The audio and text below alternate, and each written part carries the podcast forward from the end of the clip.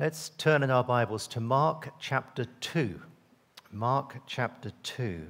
On Communion Sunday evenings, we are going through Mark's Gospel in a, a different kind of way than we usually go through um, books of the Bible. usually, we'll take a little piece and we'll try and explain it and understand it and move on the next week to another little piece.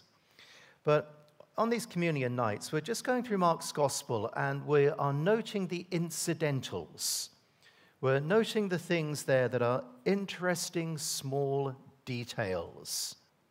So, Mark chapter 2, we're not taking every passage of scripture, but Mark 2 is our one tonight, verse 12, verse 13.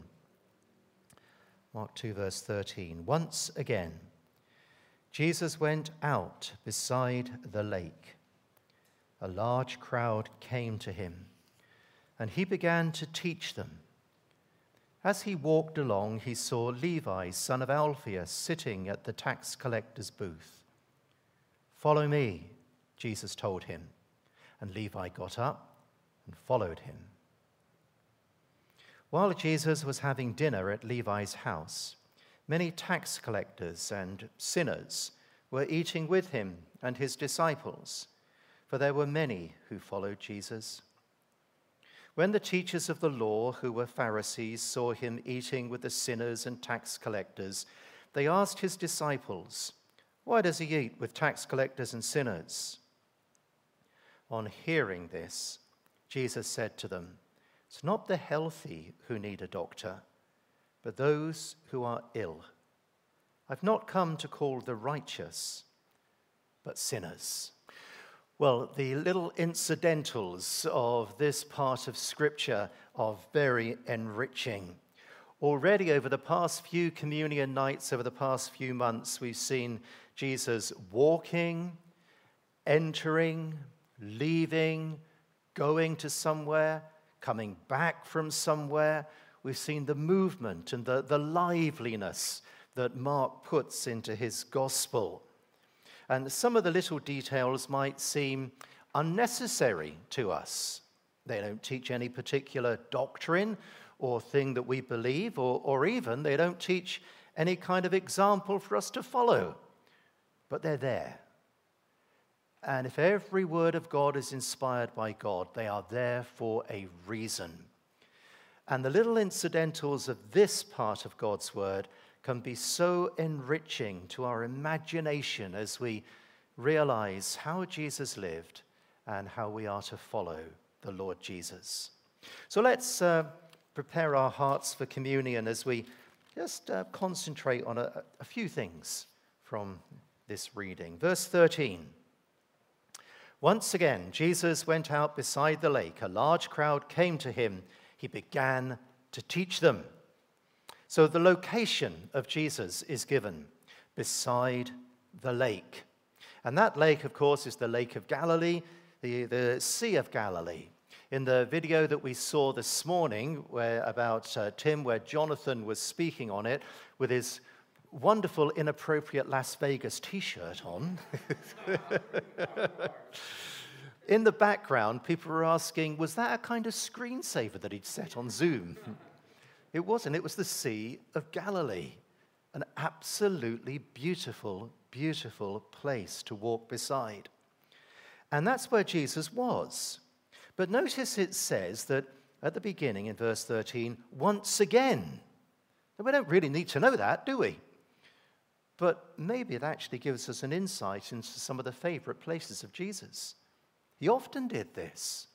And the Sea of Galilee is dotted around with the fishing villages uh, in those days.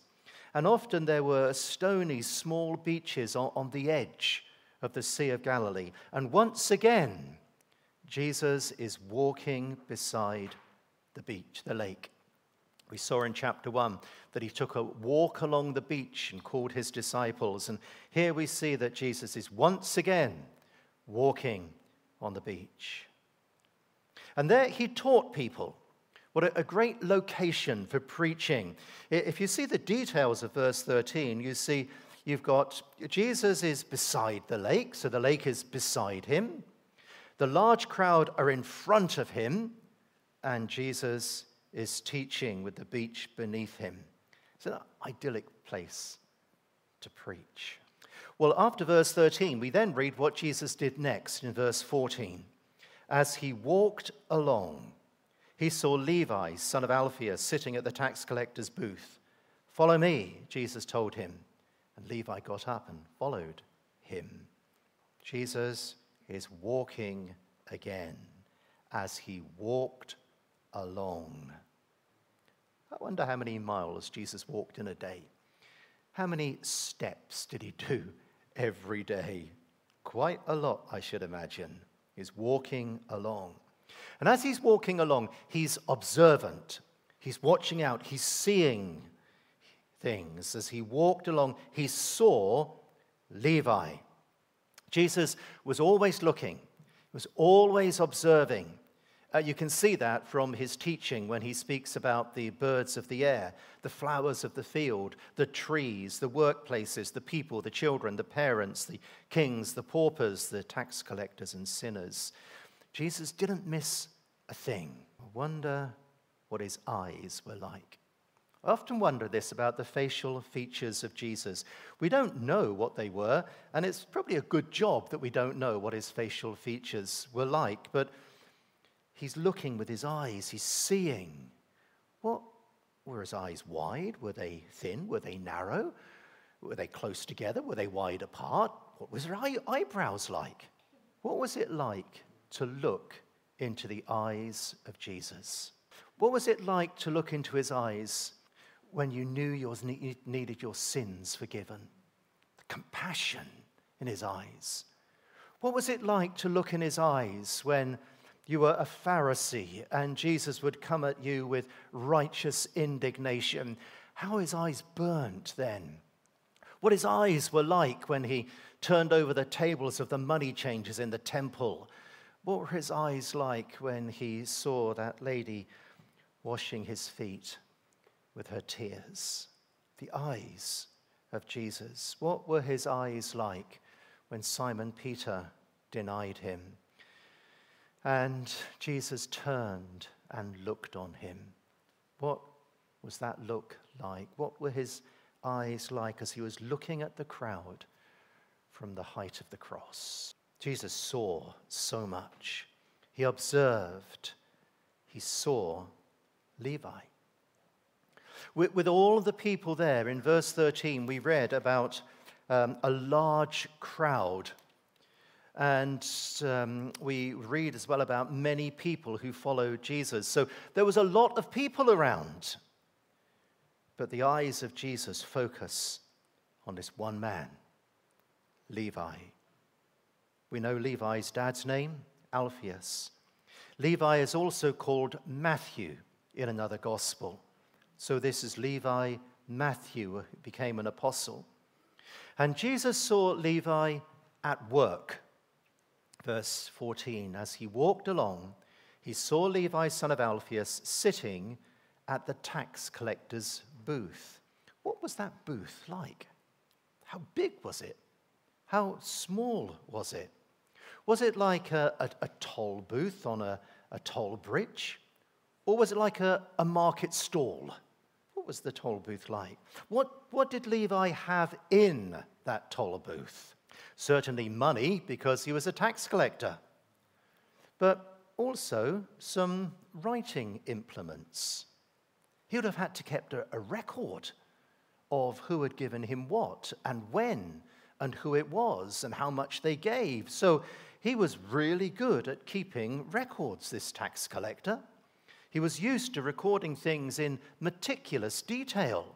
He was an organized man, keeping things in an organized way. And he would have had something to write on and something to write with. It wouldn't have been a pen and paper as we know it, but let's call it that. And Jesus said, Follow me. And Levi got up and followed him. Did he leave everything? maybe everything apart from his pen and his notebook. Because this Levi, this Matthew, probably recorded for three years he followed Jesus the words of Jesus, the actions of Jesus, the people around Jesus. and he put them all together in the gospel that we know of as Matthew. That's this Levi, the tax collector. Tax collectors, we are aware of the bad reputation that tax collectors had. A despised group of people, not by the Romans, though the Romans probably didn't treat them particularly well, but by their fellow Jews. You see, the Romans occupied the land and they imposed heavy taxes on the Jews. They, they taxed anything and everything that moved or that could be caught, bought, sold. And the Romans were in charge of the tax collecting, but the Romans didn't do it themselves. They were one step removed. So the Romans, they employed Jewish tax collectors. And uh, the, the Romans then would take charge, and it was the tax collectors that would actually get the money from their fellow Jews, and it would work in this way. The tax collectors would tax their fellow countrymen, and then they would pay the required amount to the Romans. But anything else the tax collectors wanted to charge, they would keep for themselves. And this made them despised on two accounts. One, they worked for the Romans, and two, they cheated their fellow countrymen out of money. And the temptation was obvious for these tax collectors. They could get really rich in cheating their fellow countrymen. Uh, you read in another gospel about a man called Zacchaeus who was a tax collector and was wealthy. Well, most of them were. So, as a consequence of being a tax collector, you were disgraced in the community. Nobody would associate with you. Your family was disgraced as well. You would be disqualified from being a witness in court and excommunicated from the synagogue, and nobody would worship with you. And Levi was a tax collector. And Jesus was walking along, and he sees Levi and he says to Levi, Follow me. This would have been shock, horror. But these are the kind of people Jesus calls to follow him. Brothers and sisters, think of what you were when you were called, said the Apostle Paul in 1 Corinthians chapter 1. Not many of you were wise by human standards. Not many were influential. Not many were of noble birth. But God chose the foolish things of the world to shame the wise. God chose the weak things of the world to shame the strong. God chose the lowly things of the world and the despised things and the things that are not to nullify the things that are, so that no one may boast before him. These are the people that make up the kingdom of God. Now, all that, verses 13 and 14, seem to happen probably maybe in, in the morning. And then we move on probably to the evening or early evening in verse 15. We see what happens next after Levi is called and becomes a disciple of Jesus. Verse 15. While Jesus was having dinner at Levi's house, many tax collectors and sinners were eating with him and his disciples, for there were many who followed him. So Jesus was hungry. He'd been walking all day, all those steps that he'd been building up, all that teaching, all that preaching, and as a human being, he was hungry. He, he needed food, and we're told where Jesus had his dinner. Jesus was having dinner at Levi's house. Would have been a nice house, would have been luxuriously furnished. He was wealthy, a tax collector. The food would have been tasty. The drink would have been delicious. No expense spared. And Jesus loved his food and his drink. He employed his taste buds in a really good way. And he was having dinner at Levi's house. Now we might think not too much of that. But boy, it didn't go down too well with the religious people. We're told who was at the dinner party. Many tax collectors and sinners were eating with him and his disciples. Three groups of people were eating there tax collectors, sinners, who seem to be different from tax collectors. One translation has wrongdoers. And not just tax collectors and wrongdoers, but Jesus' disciples. Now, cast your mind back to chapter 1. By this time, Jesus has got at least four disciples James and John, Andrew and Peter. And Jesus had called them while he was taking that walk along the beach in Mark chapter 1. Why were they there? For they were fishermen. Where was Levi's booth? Beside the lake. What would Levi have been taxing? He would have been taxing the fishermen. For every fish that had been caught, there would be a taxable charge. What did his disciples think? What did James and John and Andrew and Peter think? That they are now going to eat in the house of the man that had overcharged them for years, probably. But they were there. Jesus must know best. We'll follow him, even to a tax collector's house. Not quite sure what they thought about it, but in they went, eating and drinking. So that was one group. And then you've got the tax collectors and the wrongdoers. In fact, Mark really wants us to grasp um, this, this point. He says three times in just two verses verse 15, tax collectors and sinners. Verse 16, sinners and tax collectors. Verse 16 again, tax collectors and sinners. And then verse 17, sinners, wrongdoers. Well, it was outrageous for Jesus to eat with tax collectors, the unclean and the despised. It was outrageous for Jesus to eat with sinners and wrongdoers, those that had done wrong to themselves and wrong to others. It just shouldn't do that. And, but these were Levi's friends, and Jesus will eat with our friends. The righteous religious people had just cast Levi aside. We'll have nothing to do with you. So he gathers around himself a group of friends that are despised and looked as foolish and looked down upon sinners and tax collectors. And he holds this dinner party for them. We've said that Mark records these various details, and it would have been lovely to know what was actually on the table, wouldn't it? what, what was it he was actually eating and drinking? There they are at the dinner party. Why did Levi throw that dinner party? I think for a few reasons. One, he'd been converted. He'd got up and he'd followed Jesus. There was faith and repentance. He'd entered the kingdom of God. This was a conversion party. And what's more, Levi was so happy. Jesus had called him.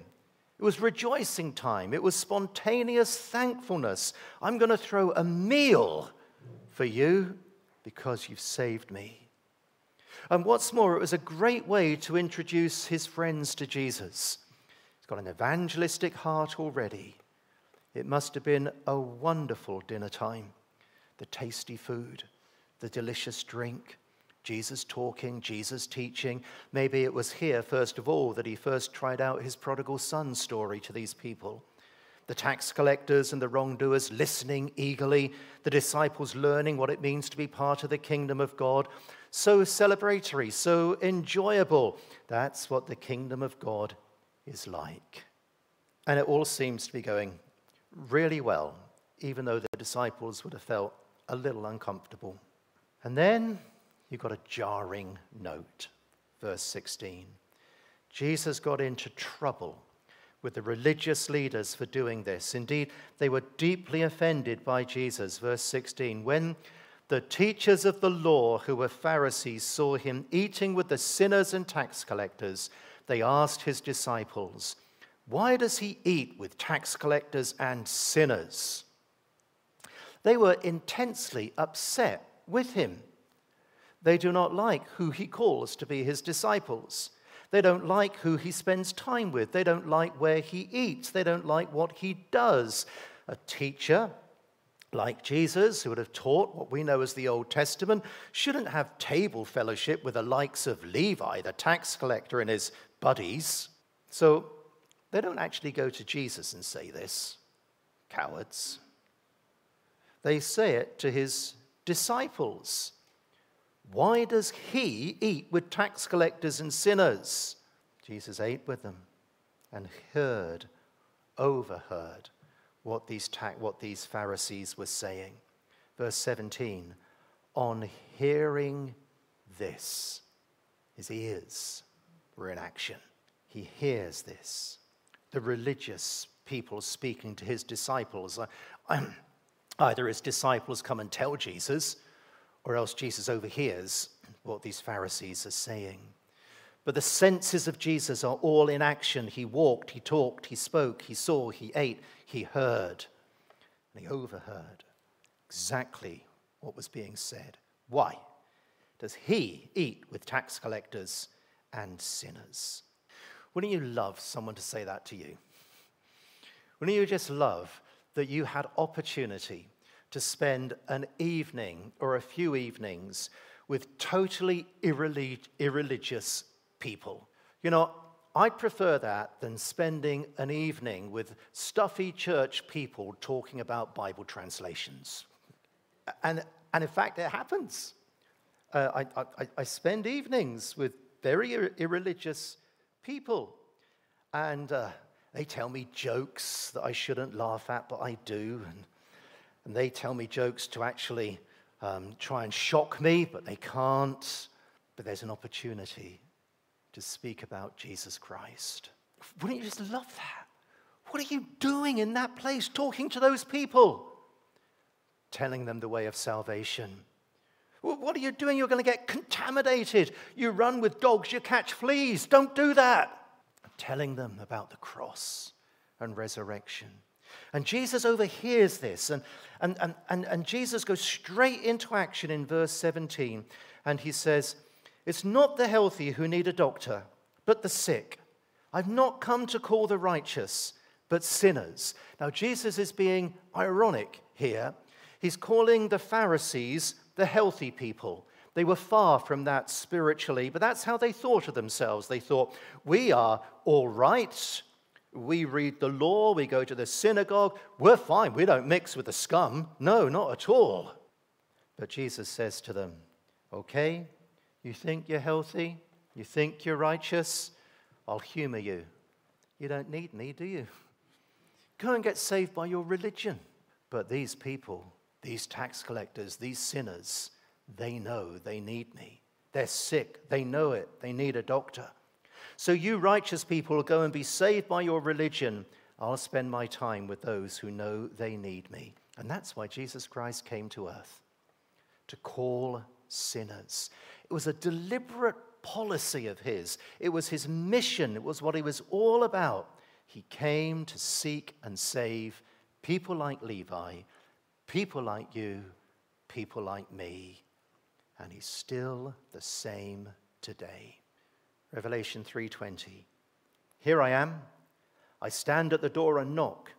If anyone hears my voice and opens the door, I will come in and eat with that person and they with me. It's the invitation that Jesus gives. The door is open, the door is there for us to have fellowship with Jesus. You see, He's died to save us. At just the right time, when we were still powerless, Christ died for the ungodly. God demonstrates his own love for us in this while we were still sinners, Christ died for us, Romans 5 8. Christ died for the ungodly while we were still sinners. Jesus calls Levi, the ungodly sinner, to follow him. He has a meal with Jesus. And we are invited at the communion table, which has all the elements of a meal the bread and the fruit juice, and all the symbolism of a body and blood, the life and death of Jesus. And we're invited to this meal with Jesus to remember him, and he is present with us. And we're invited to eat and to drink, though we have done so much wrong, but we've responded to the call of the Savior, and our sins are taken away. So as we come to this time of communion, remember that Jesus loves you, and Jesus has died for you. and Jesus has forgiven your sins. And he said, I never want you to forget that. So I'll let you have a meal in remembrance of me. Eat the bread, remember my body I lived in. Drink the juice, remember my blood shed for you. It's all for you. Do this in remembrance of me. Blessed is the one whose transgressions are forgiven, whose sins are covered.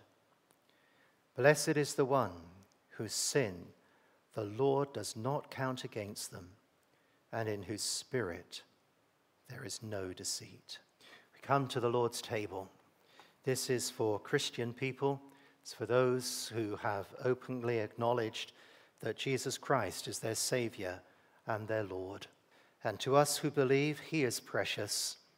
And this feast also is precious because of what it means. It means so much. It might seem very meager, but all the depth. The bread, the body of Christ, the juice, the blood of Christ. It's what it represents. And as we eat and as we drink, we show that we have taken Christ into our life and we are His. On the night he was betrayed, the Lord Jesus Christ took bread and broke it and said, This is my body, which is for you. You do this in remembrance of me. In the same way, after supper, Jesus took the cup and said, This cup is the new covenant in my blood for the forgiveness of sins. Do this in remembrance of me. The way that we'll take communion tonight is that uh, come forward and take a piece of bread and uh, a cup of the juice and take it back to your seat. Eat the bread when you return to your seat, but hold on to the cup so that we can drink it together as a church. It will come forward from the first row, and then you'll see the second row, and the third row, and the fourth row, and, and so on. So please come forward as the music plays to take some bread and wine. The blood of Jesus Christ cleanses from every sin. Jesus said, Do this in remembrance of me. May the grace of the Lord Jesus Christ and the love of God and the fellowship of the Holy Spirit be with each and every one of us evermore. Amen. Amen.